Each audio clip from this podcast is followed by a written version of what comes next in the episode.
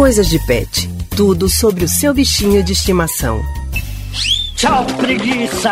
Tchau, sujeira. Adeus, cheirinho de suor. Quem lembra dessa musiquinha do Castelo Ratimbum? Do ratinho ensinando as crianças a tomar banho?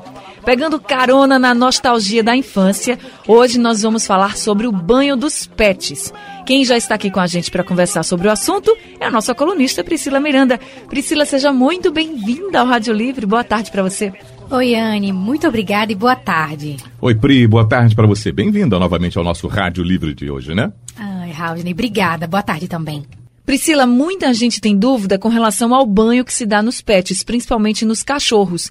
Que cuidados os donos dos cães devem ter nessa hora de fazer a higiene dos seus bichinhos? Pois é, Anne. Para a gente manter a saúde e a limpeza do animal e também da nossa casa, é importante colocar na rotina de cuidados uma agenda de banhos, para que o cachorro sempre fique limpinho, evitando o aparecimento de pulgas, carrapatos e outras doenças. Existe um número correto de banhos que devemos dar no cachorro por mês, por exemplo, Pri?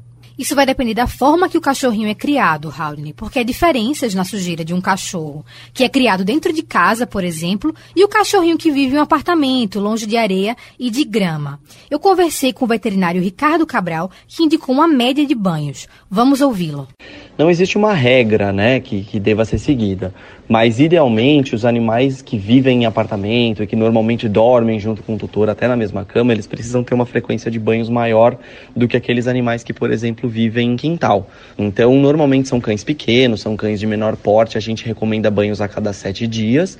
É, e os animais maiores, os animais de quintal, podem tomar banho a cada 15 dias, tá? Isso é, é não é uma regra, mas é, é o que normalmente é feito. Outra dúvida é com relação ao produto usado no banho. Tem que ficar atento ao tipo que vai utilizar para não provocar nenhum tipo de problema, né?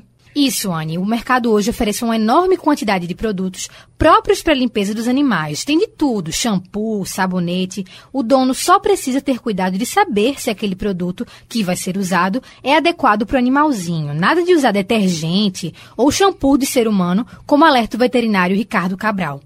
A pele de cães e a pele dos humanos, elas têm algumas diferenças em termos de pH, de espessura, é, de características fisiológicas. Então, os produtos que são utilizados para dar banho nos cães, eles são específicos para cães, eles são desenvolvidos para isso. Tá? Então, essa é a primeira preocupação.